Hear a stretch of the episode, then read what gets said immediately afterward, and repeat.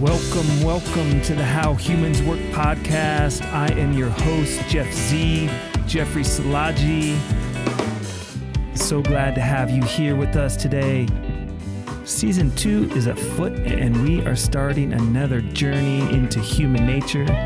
This time, we're looking at the role passages play in the lives of my guests, the initiations, the transformations, the accidental, the intentful. Hold tight and listen in because we are about to journey into another incredible and beautiful series of conversations. Let's get into it. Here we go. Here we go. Dr. Anna Lembke, welcome to the How Humans Work podcast. I'm beyond grateful to have you here with me on the show today. Thank you. Well, thank you for inviting me. I'm super excited. Me too. We've had this on the books for several weeks. And I've been excited to have this conversation for a number of reasons, particularly in season two, is about passages and about the passages we all go through in our lives. And sometimes they're intentional, we choose them. We have a child. Sometimes they're accidental, an accident happens to us. But because of your expertise in addiction, and I know addiction is such a pervasive experience in many, many ways in our society and in our time. And so I wanted to get you on record and talk with you about addiction. And you've written a really powerful, beautiful book called Dopamine Nation. Um, I've listened to it twice. It's an amazing book, not because it just discusses the neuroscience of how addiction works, but because of the portraits you paint of your patients, of your clients. And so I want to first give you a minute just to introduce yourself as your professional life and, and what you do in relationship to addiction. And then I want to begin by asking some questions about addiction itself. Sure. Well, thank you for that wonderful intro and for listening to my book, not once, but twice. I appreciate it. So, I am a psychiatrist. That means that I went to medical school and I did a residency in psychiatry. And now I'm on the faculty at Stanford University School of Medicine. In my faculty role, I see patients, I teach, and I do research. It's kind of the classic three legged stool of academic medicine. I have been a clinical psychiatrist in the field of addiction medicine for the past 20 years. I'm sort of an accidental addiction medicine specialist. I did not think that um, my primary area of expertise would be addiction, but it's turned out to be that just simply because of the incredible need that I saw, especially in the early 2000s, in patients that were coming in to see me. And it's been a really wonderful and rewarding career. I've discovered that treating addiction uh, is not um, a depressing or hopeless endeavor. People get better, and when they do, they transform not only their lives, but the lives of the people around them in really positive ways that I'm just really honored to witness.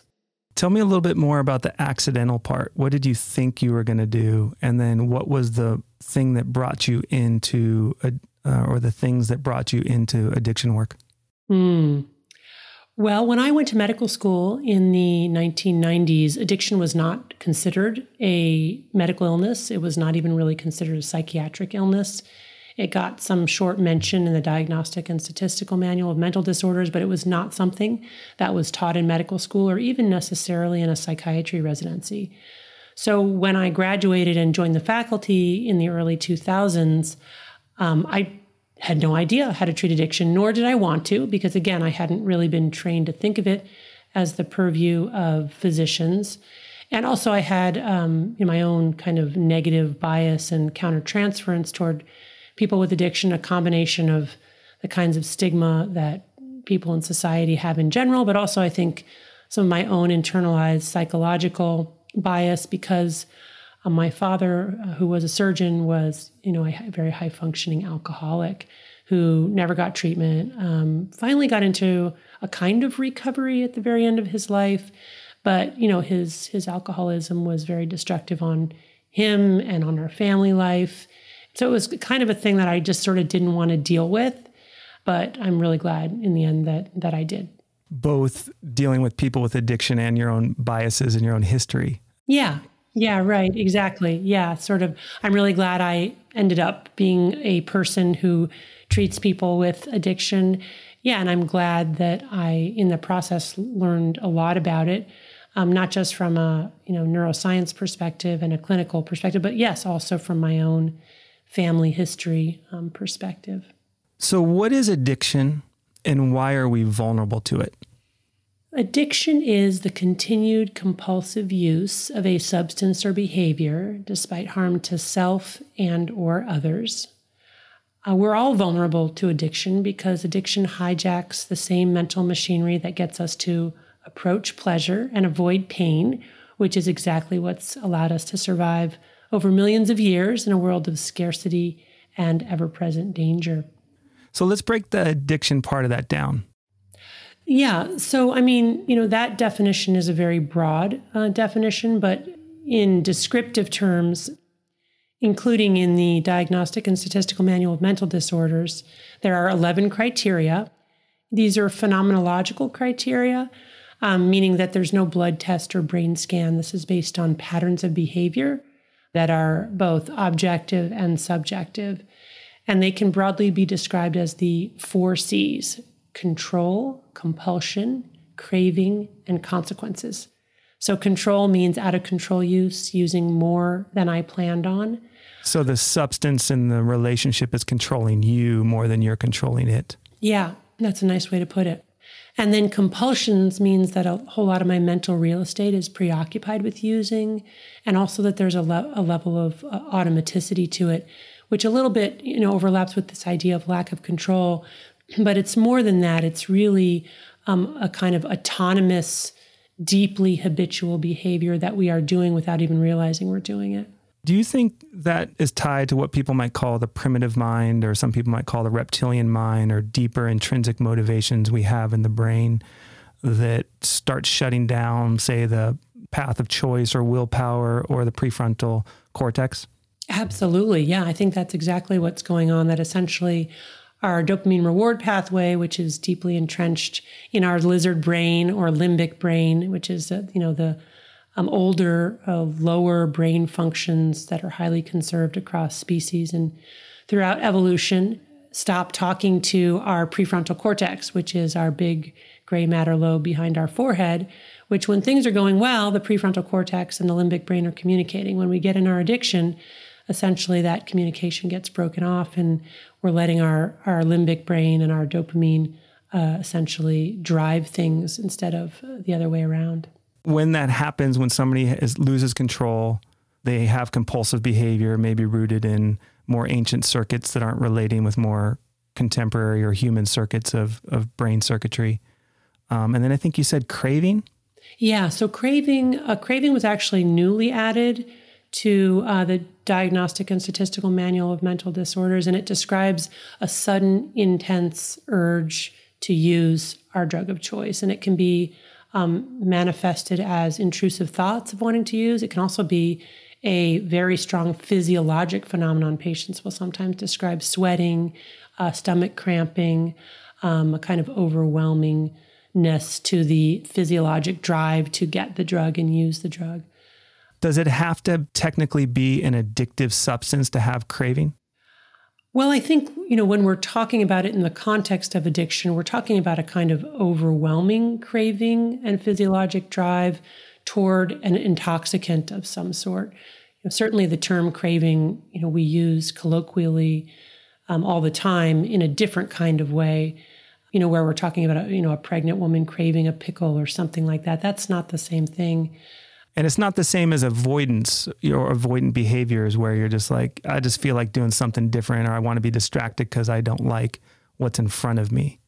Well, let me say that craving can manifest with a variety of different narratives that we tell ourselves. I will sometimes have patients come in and say, "Well, I never I never crave. That's never happened to me." But they will have these elaborate narratives uh, around why um, it makes sense for them to use. And in a way, that is a manifestation of craving. It's sort of a, you know, a compulsive rationalization that enters in and takes over. So uh, I'm so, sorry, I'm laughing here because it's almost like the hindbrain is like the craving is using the PFC right. to legitimize its own craving cycle, as it were. Well, you're absolutely right. And I'm, I've been fascinated by that because, you know, our prefrontal cortex, what you call the PFC, is the part of our brain that tells stories. And we are story making machines. I mean, that is where we're wired to do that. And we will often, you know, in the at the nanosecond level, retroactively create stories to explain sensory experiences. And one of my favorite examples of this is um, when we're asleep, if let's say we're sleeping on our arm and it goes numb, we will actually have dreams um, in that moment that somehow involve, you know, get our arm getting cut off or crushed or something. So we're, we're very, very quick, even unconsciously, to try to explain and narrate uh, physical experiences. And that certainly happens in addiction all the time. And those narratives are powerful and they get a life of their own.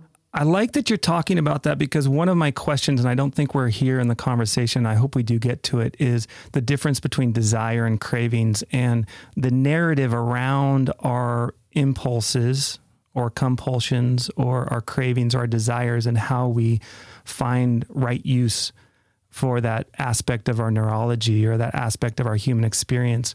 But I want to, I guess, maybe go to the last C consequences because I think part of addiction is one being able to recognize it.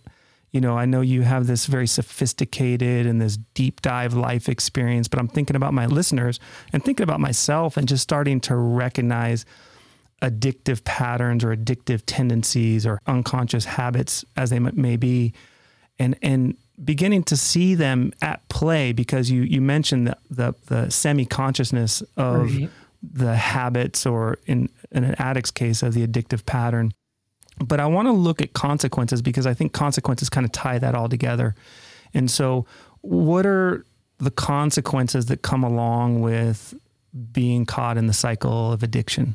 The consequences are many. Um, they can play out in terms of um, debilitated health, debilitated relationships, impairment in function at work, at school, um, increased anxiety, increased depression, um, increased dysphoria, um, physical tolerance, dependence, and withdrawal, uh, potential risk of overdose and death, suicide. I mean, so the consequences are enormous, and they you know span the full range um, to the disappointment in my spouse's eyes when she realized. Uh, that I had been lying to her, to people, you know, losing everything and ending up in jail. I love the list of the like the the medical side, but it is the, those moments of when you look at someone in the eyes or someone right. ends up in jail, and I think those are the very felt human things that go along with the consequences of addiction. And I think you did a really amazing job of telling stories of the people that you have worked with who are, who are willing to share their stories and let you relay their stories of addiction. And so you know, for the listeners, definitely check out Dopamine Nation for that more personal and intimate portrait of those consequences.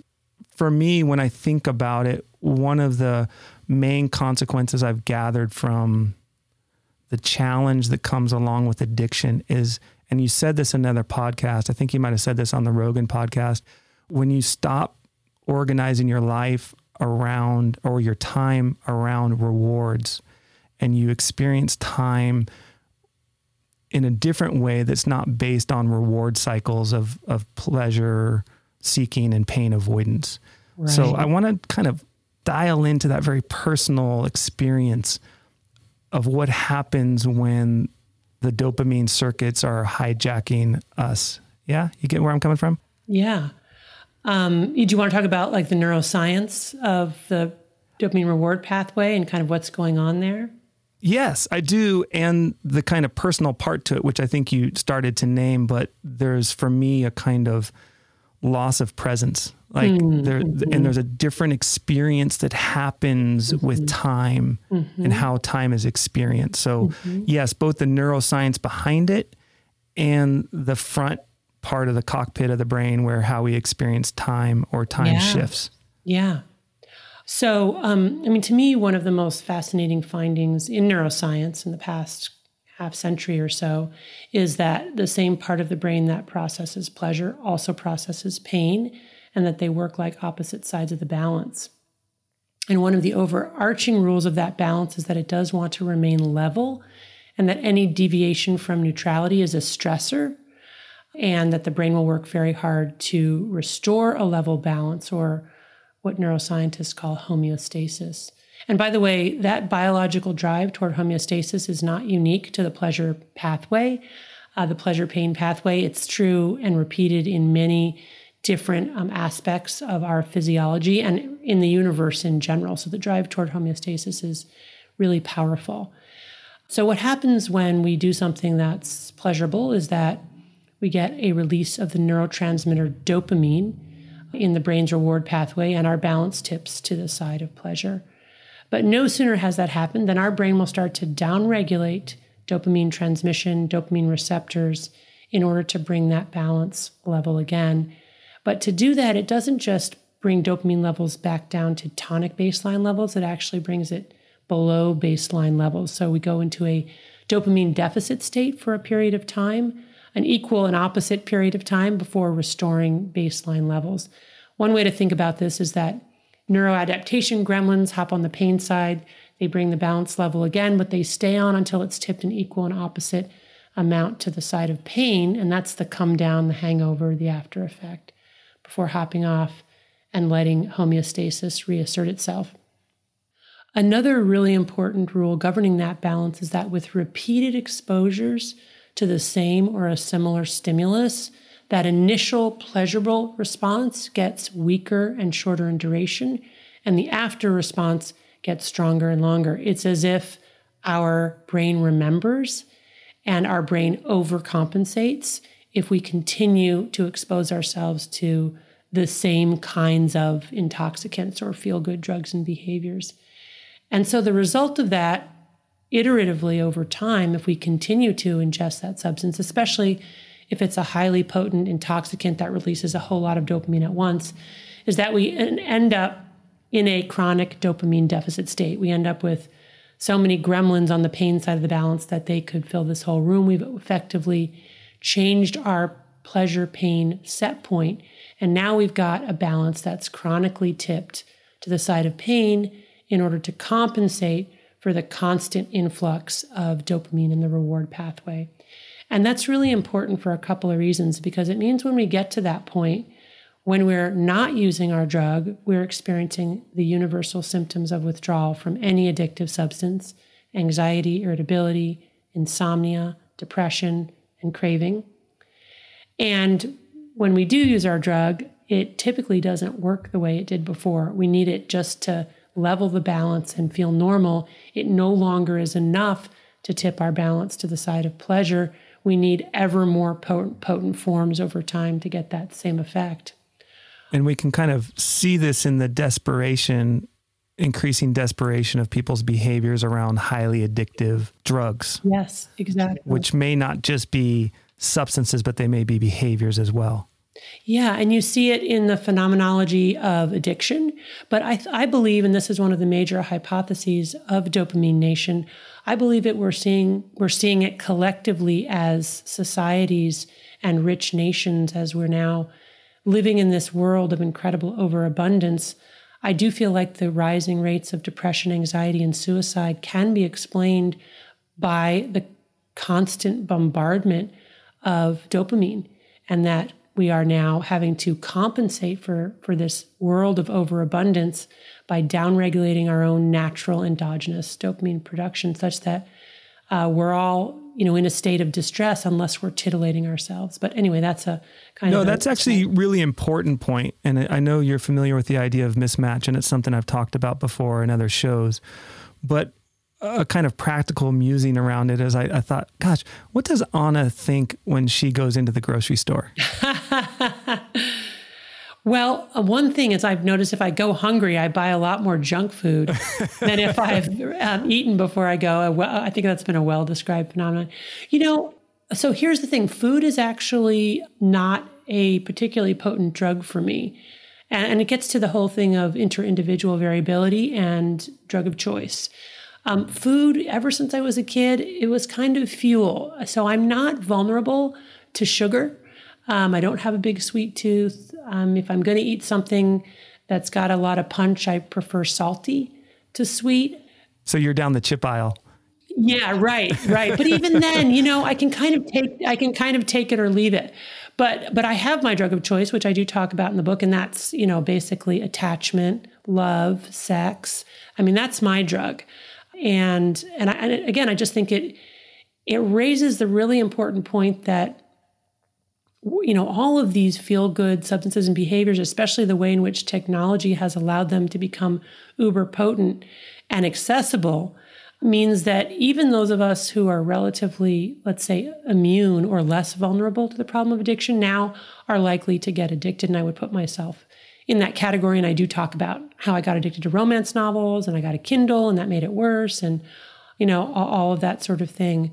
Um, but but so to answer your question, you know, the grocery store is not my trigger unless I'm in the aisle with the cheap paperbacks. Right. Well, I was thinking. Uh, right. I got you. Thank you. I appreciate that answer. I was thinking more of a cultural assessment there, looking at the way th- most common grocery stores, you know, superstores, you look at them and there is just kind of a reward stimulation and pleasure stimulation and so much of the food is empty calories and and and modified and just kind of hitting at those you know pleasure desire circuits that and what you were starting to talk about in terms of this you know indulgences and the, the volume and the amplitude of small and big pleasures being everywhere in our environment at this point yeah, I mean, the, just the incredible overabundance of these high sugar, high fat, high um, salt foods, the use of technology to create flavors that didn't even exist before, things like French toast ice cream.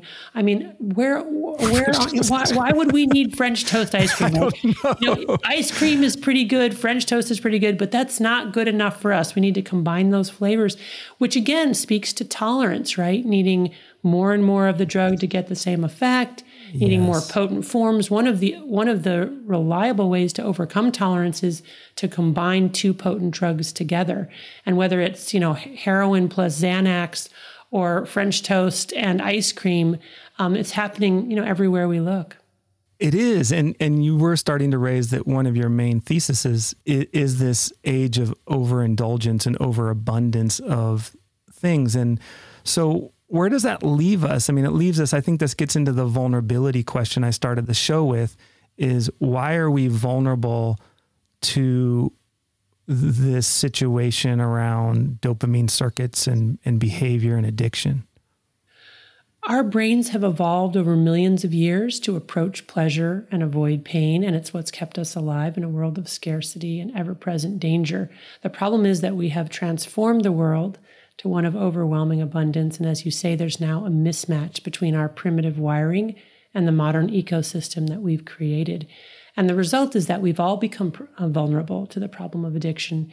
And I really hold out my patients, people with severe addiction in recovery, as modern day prophets for the rest of us for how to navigate this dopamine overloaded um, kind of world that we're living in now um, because I do think it's a major modern challenge. You know, we have all of our basic survival needs met. We're insulated from not just pain, but most physical sensations uh, for our much longer lives than ever before. So we have more time on any given day, we have more days, we have more leisure, we have more money. Um, and then we have all of these incredible drugified experiences. And I think it's a it's a huge challenge that we need to start you know, proactively thinking about. Um, and and you know the the lessons of the balance that I encourage in Dopamine Nation are really to embrace a new kind of asceticism, um, and to actually um, invite painful experiences into our lives as a way to you know shore up our own re-regulating homeostatic mechanisms.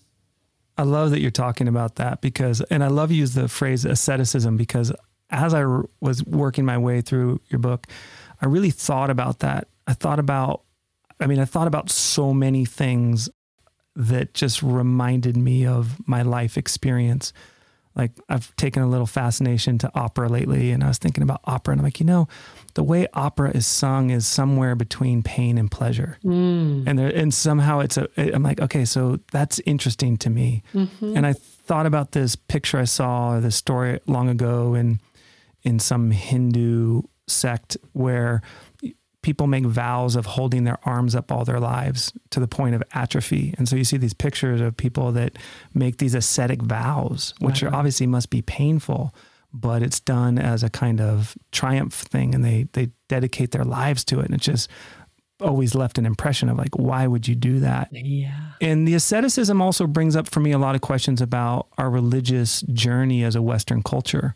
And, you know, I thought about the movie The Mission and Robert De Niro's character, forgetting his name, and the way he uses pain to relieve himself of his guilt, mm. you know, and keeps mm-hmm. putting suffering on himself. Mm-hmm. And so I became more curious about not just, okay, pain moves us closer to pleasure, we can use asceticism, but our greater relationship and the narrative we have around pain. Right. And and so some of the narratives I and I started thinking about this is my brain going here um, about about uh, baby boomer culture and how the baby boomers really radically transformed so much. And I, you could make a really fair argument. I'd say a lot of the excesses we are came when they threw off a lot of the generational codes of conduct and maybe for some real important reasons. Maybe there's also some suppression to pain or excuse me suppression of pleasure that is part of this dance and this dynamic. So i liked and i have a story which i'll share why i started embracing more pain out of your reading your book yeah. but i want to talk about these these the consequences of this idea as we look into our history and our culture and our now I think you get my drift. Yes, I do. And I like the way that you frame it as a process of dialectical shifts through history, because I think that's right. You know, these are fluctuations that. Um, you know, culture goes through, um, and I, I, do I do agree with you that the 1960s and you know the hippie generation, the summer of love, you know, tune in, turn on, drop out, um, that that that what they were embracing was kind of shucking off these constraining normative rules, you know, of their generation uh, in favor of a kind of a free embrace, let's just say, of hedonism. But unfortunately, uh, I think that now we've we've progressed to a point where um, not just culturally, but also just in terms of technology and industry and access and quantity and potency. Um, you know, our major problem is that um, we have this kind of relentless pursuit of of pleasure for its own sake, which is making us all more unhappy. And so I do think it's time for a cultural recalibration of all of that. Um, and I do think also that even in these sort of dialectical shifts through history, that we are at an unprecedented point in human history in terms of the sheer quantity, ubiquity, and potency of um, drugs, drugs in so many different forms, which I do think makes this um, a kind of a unique and new problem. A quick musical interlude here to give a big appreciation for our guest, Dr. Anna Lembke, to invite you to support the How Humans Work podcast by going to our Patreon page forward slash How Humans Work pod or at our website, howhumanswork.us. At this point in the conversation, there was a technical glitch, so the vocal mix on my end is going to change. Nonetheless, I hope you do enjoy the rest of this really amazing conversation with Dr. Lembke. So, for me, what it comes back to is this question around our place in the world. The, the metaphor I was thinking about, I don't know if you know about orcas in captivity. No. When they're brought into captivity, a couple things happen with them. One is they get this thing called dorsal fin collapse huh. that their main dorsal fin starts to tilt and fold down a little bit. Interesting. And and it is interesting, and it, they think it's because some of the pressure gradients that happen in open ocean swimming aren't yeah. there in pools. Mm-hmm. That makes sense. But the other thing I heard, and I don't think this one's scientific, I, I just heard kind of more word of mouth, is that orcas they need the games to help them with their predation instinct mm-hmm. right? So they, all the activity in games keeps them from being too stressed out. Right. And so it's a simulation. And, and so that we need these simulations. We don't live in a time of scarcity. Everything exactly. is pretty well taken care of on an energy resource level. Right. And so the work and the pain of gathering and hunting and gathering aren't there for us. And so we are, in a way, in this zoo of right. our own making. Yes, I agree. And so we have this challenge of this ancient circuitry. Mm-hmm. So, how do we work with our pleasure pain circuits, knowing that we're in a synthetic environment of our own making? And how do we keep those alive without making dopamine seeking, pleasure craving an outright bad thing? Yeah, I mean, I, I, love the orca example. I think you're absolutely right. We're kind of in cages of our own making.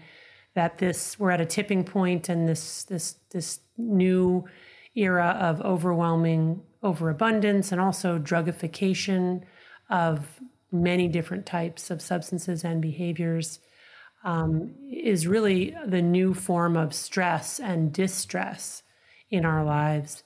And that you know we have to reassert homeostasis because that is the driving physiologic um, imperative in biological systems. And the way that we have to do that is to essentially eschew or distance ourselves from the constant consumption of intoxicants, which is normative today, and even go so far as to intentionally seek out friction, intentionally invite pain into our lives, um, do things that are hard.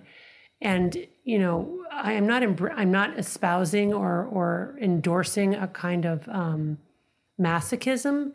What I'm trying to say is that we, we, we're all sitting on the couch, not moving our bodies in a way for which our bodies were not designed. So we really have to, you know, intentionally combat against this hyper convenient world that we've created. And you know, there are many ways to do that. Um, you know, exercise is an obvious one. Ice cold water baths have become popular. You know, doing cognitively challenging things, creative things, emotionally challenging things, forcing ourselves to do things that may make us anxious or that um, are again just simply inconvenient and doing that on a daily basis. So being very intentional about not taking the easy way, being very intentional about doing things that are hard and not for moral reasons, but really for, in many ways, selfish reasons so that we can feel good. We actually need to embrace pain in order to live fulfilling, you know, and contented lives. And so that's essentially, you know, what what I recommend. And yet it's super counterculture, right? So I'll have patients come in and, you know, they'll say, I'm feeling bad, and I'll say, you know what, do do this thing that makes you feel a little worse as a way to feel better, right? It's like, what? You know, what what? I mean, that's not that's not what psychiatry, you know, uh, like where's the where's all that feel good empathy and stuff? It's like, oh, I'm empathic, but I'm telling you, you know, you know the biological imperative is that we're constantly interacting with our environment in an iterative process and through that interaction we are changing our internal biology and the way that most of us now are interacting with this hyper convenient world is actually um, de-evolution for us it's actually taking us backwards we have to intentionally interact in a new way pain, you don't just mean hurtful pain. There must be some other kind of way in which you're talking about pain here. Well, I do actually mean physical pain. So not in extreme versions of that, not not cutting on ourselves. And that's just another form of um, a drug. In fact, there are interesting studies showing that if you expose a rat to a single injection of cocaine and slice open its brain, you will see an arborization of dopaminergic neurons in the reward pathway as a result of a single cocaine exposure. But if you take that same species of rat and you expose it to a violently painful foot shock, you will see the exact same arborization of dopaminergic neurons. So extreme forms of pain work just like drugs. So that's not what I'm talking about, because what we don't want is that huge deviation from homeostatic baselines.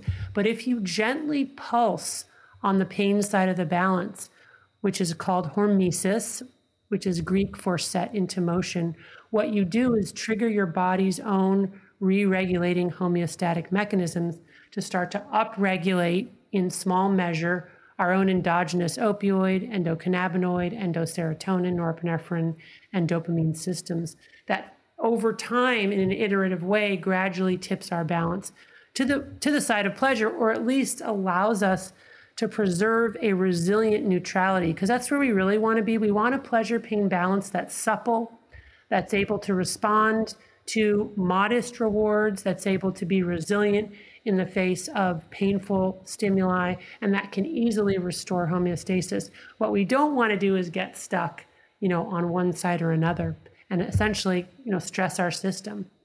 I'm thinking about parenting a little bit, and I'm thinking about my own children, and I know you have children yourself. Um, but this idea of how we parent ourselves into that resilient system, or, or how we parent our kids, or how we be a friend to people, knowing this vulnerability that the system is in an extreme playhouse of, of pleasure and pain and possibility, and how we center back to these more time tested human values of, of presence, attention, contentment, connection, you know, all those other right. qualities yeah. that are there. And it, I'm going to throw one other layer because I do that, but which is, you know, one of the counter arguments when I was talking about your work with a colleague is that, you know, we're actually in a time of scarcity in a certain way. That ancient people may have had more plenitude of values more plenitude of quality connection. I'm giving you a little chunk yeah, to chew yeah, on here. It's great. Yeah, I mean, I, I agree with you. Like what we have, what we have a plenitude of now is access to highly potent intoxicants. What we have less access to is the kinds of adaptive sources of dopamine, like deep human connections, that are more enduring and that can, you know, bring us pleasure in a way that's um, more immune to tolerance, dependence, withdrawal, and all those those bad aspects of, of too much dopamine. And I think, you know, when it comes to thinking about parenting, I mean, what I do, you know, what we do in our family is we just transparently talk about the neuroscience of pleasure and pain, um, what, what it means to ingest substances or engage in behaviors that release huge amounts of dopamine at once. Uh, we talk a lot about what it feels like in the moment to, for example, be online and then what it feels like right afterwards, and learning to be aware and mindful of that and to watch for the cumulative effect of that such that we get can get to a point where that virtual world and being in the matrix is the only place we want to be and the real world starts to pale in comparison and the reason for that is too much dopamine and also because we're not investing in our real relationships and in our real lives. And so cyclically, our real lives do become actually more impoverished because we're not spending time there, right? And how it takes an investment of time and creativity and energy, and also tolerance for a certain degree of boredom and imperfection and frustration that is inherent in real life and in real life relationships. But so worth it because when then what you get is that connection and that safety and trust through time that over the long haul is going to serve you a lot better than you know the quick dopamine hits from an online community so i think talking about the drugification of the world how dopamine works with our kids um, can you spell out drugification a little bit more i mean what i mean by that is the way in which even previously healthy and adaptive substances and behaviors have now been turned into drugs. And the perfect example is social media. So we are we are wired to be social creatures. You know, being in a tribe from an evolutionary perspective protects us from predators, allows us to uh, use scarce resources more wisely, allows us to find mating partners. But what social media and online apps have done is they've essentially taken that and distilled it down to its purest intoxicating forms, such that with very minimal effort, we are exposed to a universe of humans, many of whom appear to be much more beautiful, smart, and engaging than they are in real life. But our brain can't really sift that out. And there's no need for problem solving or frustration tolerance on the same order as within our own families. If we don't like what's happening online, we just unfriend somebody or we go to a new website or we start all over again or we change our avatar. So, I mean, these are really escapist drugs. These are these are fantasies. These are, you know, um, we get a hit of dopamine when people like us, um, when people, you know, regard us highly, when they retweet us. We get a hit of dopamine when we experience the same emotion at the same time as other people, which explains why we like watching videos of people watching videos because we were then caught up in that emotion loop, but we didn't really have to work for it, right? And we developed tolerance very quickly, and then we need a more potent form. Now we all need to be outraged together. Now we need to have millions of followers because just, you know, a handful is not going to be enough to sustain that drive for dopamine. In other words, the drive for dopamine becomes the primary aim. And then the human connection piece is really just a means to that end, rather than the human connection being primary and dopamine being something we have to really work for.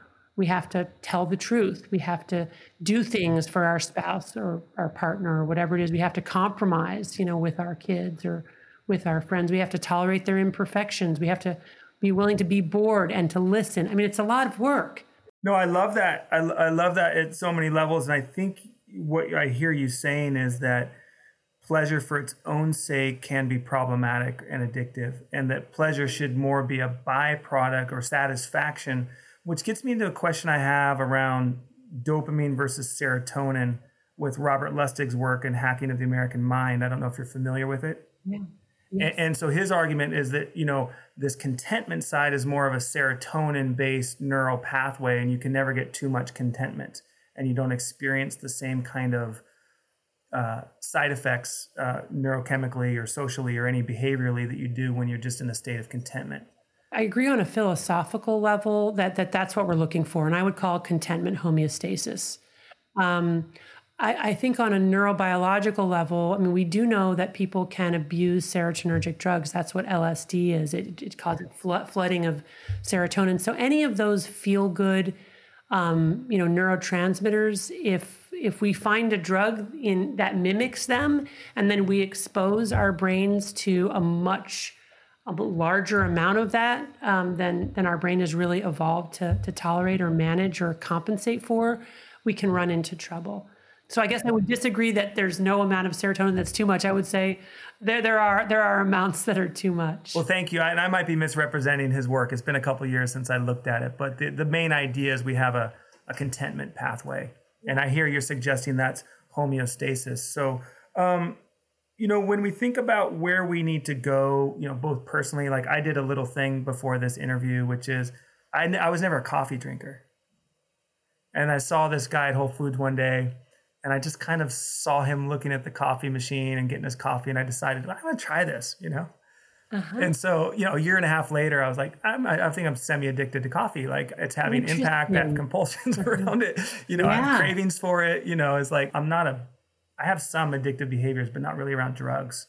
Mm-hmm. Um, I resonate with you more of like the desire for love and loving and connection, right? And and and the way that can work out in in my relationships and, and the way I approach life, and then also in um, more food, more more yeah. like food food pleasures and mm-hmm. and, and, those right. kind of things.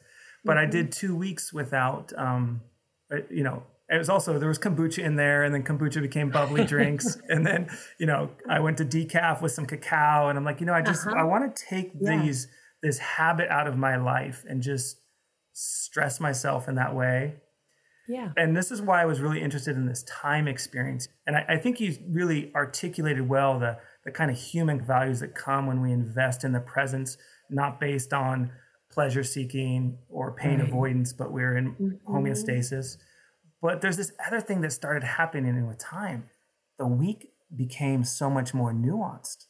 My uh-huh. my sense of time experience really it was like it was an alteration in my perception and relationship with the flow of time. Yes. And I wanted yeah. I want to hear you talk about that. Yeah, I love that. So yeah, that that's been my experience too, and I also find it fascinating. Um, so I mean, just anecdotally, I'll never forget a patient of mine who was addicted to methamphetamine. He would talk about how when he was using, he felt like he could cheat time. That that period that he was using, he felt like it was sort of like it didn't count. Of course, it did. It counted wildly. And when he would come out of his methamphetamine binge two days later. There were all kinds of horrific consequences. But there was a way in which dopamine just hijacked his sense of that time mattering, which was really powerful. Um, and what I have noticed, I mean, first of all, I would just say mo- the vast majority of us, we organize our day around our rewards. You know, I'm going to do this and this, and then I'm going to get a break, or I'm going to make it through my day. And then when I get get home, I'm going to have a drink, or I'm going to watch my show, or I'm going to read my book, or I'm going to eat this food. And it's just sort of fundamental to the way that we humans organize time. It's probably been true for millennia, but I think it's more true now than ever that we're constantly kind of micro adjusting and controlling the way that we feel with these minor and major intoxicants. And it's the way that we organize the space time continuum. So, one of the interesting things that I think happens psychologically when we say, you know what, I'm not going to do anything that's rewarding for me. I mean, I'm going to eat, you know, and I'm going to sleep and I'm going to take care of basic functions, but I'm going to cut out everything that I look forward to. It's a really interesting experiment because what ends up happening is that when you are no longer looking forward to something, then you're very much here in the moment because you have to be, because now is the same as the next eight hours. There's nothing that's going to change your inner experience. And the result is that you are very present in a really interesting way. And so that's why I really love the experiment of the dopamine fast, not just for people who are addicted or for people who have compulsive overconsumption, even people who are using in you know moderation God bless them. Um, it's a fascinating experiment to just sort of say, what would it be like if there were nothing to look forward to? You can even extend that outward to a much longer time arc. What if the only relief from my suffering is, in fact, my death? You know, which is going to come presumably in a, long time from now. That is also a really interesting thought experiment to me because it, it does change sort of our relationship with life. It's sort of like if in my in my life, in whatever time I have left, and it's probably decades, I cannot have any expectation of pleasure. That really changes my orientation on you know what I expect of this life and and what I anticipate in terms of suffering. And and in changing that expectation, it says, okay, well, you know what? I mean, life is hard. Today is hard. Now I can expect, you know, three more, four more decades of that. Okay. All right. You know, what happens to me paradoxically, and I'm not saying this is going to happen to everybody, but what happens to me paradoxically is that that Gedanken experiment somehow creates a space for me um, to relax in my suffering. Because my suffering is never ending, I stop kind of chasing that pot of gold at the end of the rainbow. And there's there's relief in that. And there's a sort of like, okay, well, it is what it is. I don't know if I know how to think that yet. I, I appreciate that, but I was like, uh, can I even think that? I think it's going to take me a while to build up to it. But I have one other thought experiment I've done that's been fairly profound in a similar way is, is to realize that I'm already dead. And there's a shift in perception of time and the fight around time and survival. You know, we're not fighting against pain in the world, we're accepting it, and we're not fighting against mortality. We're just like, oh yeah, it's a done deal. Yeah, it's the end of striving, I think, is maybe maybe it's the end of striving. It's this kind of this kind of radical acceptance of what is which which is very hard because we're natural strivers. Yeah, and I want to celebrate that part too. Like I don't yeah. there's this like yeah, work with it and I think this paradoxical part of that, but in terms of making peace with our human nature, how right. do we embrace striving in ourselves or utilize it in ways that are, say, not as harmful? Because it in that moment when you're describing the meth addict, you know, I, I think about the kid who's there and the dad who or the mom who's not there because they don't have the attention or presence and how painful that is and how powerful it is to reclaim our attention and how powerful reclaiming our behaviors and the substances and the way we're interacting with time and, and reality and, and our needs is radical if you if you do it well. So yeah. the striving part I don't think is going to go away in my opinion. Yeah, and I like I like your validation of it and and and embracing it and, and it is such a part of our humanity which is not to be discarded. And it's not that I can, when I do those Gedanken experiments, I, I can't, I don't stay in that space, right? Those are things that I do. I kind of fluctuate. I mean, I'm as human as the next person, you know, see, I'm looking forward to, you know, my chocolate and, uh, you know, whatever it is. But I think, you know, so how can we frankly indulge but not overindulge, I think is, is the bottom line. And, um, I think uh, you know an idea is to keep this pleasure pain balance in mind. If we do um, ingest or engage in intoxicants, try to avoid super potent ones that absolutely flood our brains and essentially constitute a huge stressor that our brains then have to work very hard to compensate for.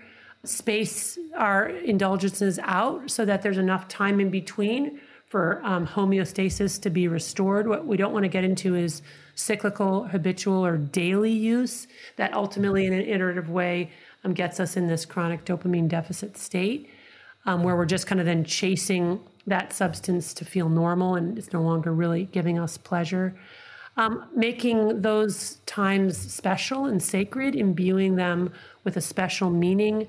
I love this example of, you know, thousands of years ago, there was this primitive tribe, I don't remember the name, um, that every month the entire village, including children, would get stone cold drunk all together. But they would never drink at any other times. And there were apparently very low rates of reported alcohol addiction or other addictions in this primitive tribe. And yet everybody got drunk once a month together, you know, to the point of uh, passing out.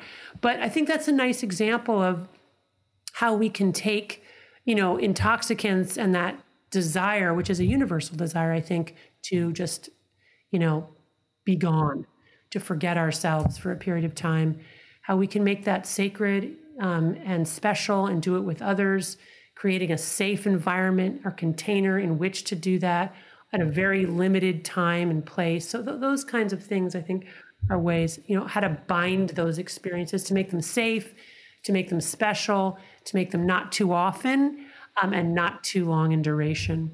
And for some people, they just can't do that because the risks are too high. And, and that's part of the learning and the risk of life, I think, huh? That's right.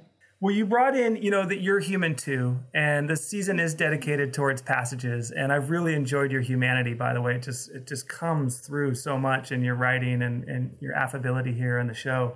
But I want to give you a minute just to reflect on this passage you've been through with this book, bringing this to life, giving birth to it, and and all that it's been, you know, to be in a high profile situations. I think I saw you're on T- Tucker Carlson.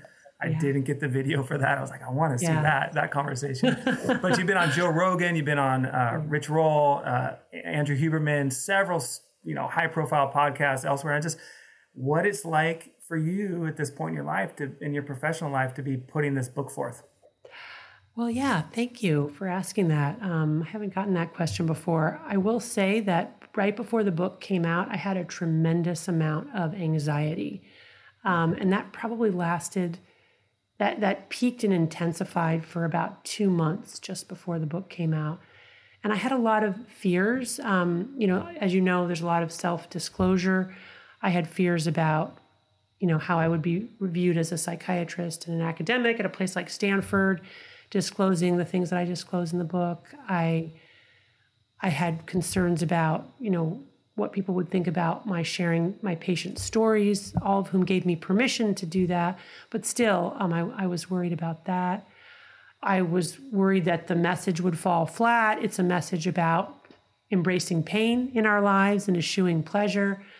Um, it's a message about pro social shame and about radical honesty. These are not things that you would typically think people would want to hear about. You know, it's about doing things that are hard. And um, uh, my number one reaction is that I've been relieved that um, people have understood what I've been trying to say, that I was able to communicate. I think. I think that's one of the major drives uh, in all humans, but I think it's really true for me. I, I want to be understood. I want um, people to to get what I'm talking about. And when they do, that that is very, very gratifying to me. And so that that's been great. And yeah, it's been really a pleasure to be able to have conversations like this and w- with other people to see how the book has allowed people to kind of reframe their lives and their behavior, how people are carrying the ideas with them through their day, thinking about their behavior and their relationship with substances and behaviors in, in new ways. That's been great. I mean, incredibly rewarding, you know, wonder, lots of wonderful emails, inspiring emails from people who have been um, prompted to, you know, change their behavior because essentially that's what Dopamine Nation is asking people to do. It's asking them to experiment and to not just be in their heads and change thoughts, but to actually change behavior and subject their physical beings to difficult sensory experiences. And through that process, from a bottom up, actually gain new thoughts about themselves and the world. Thank you so much for joining us today. All music is performed by the incredible and effervescent Chase Jackson at chasejacksonmusic.com. Please support this podcast by following us on your favorite streaming platform, sharing it with your community and friends, and by making a modest donation to our Patreon page. To learn more about this show, our guest, as well as Jeffrey and his work helping people make peace with their human nature, go to howhumanswork.us.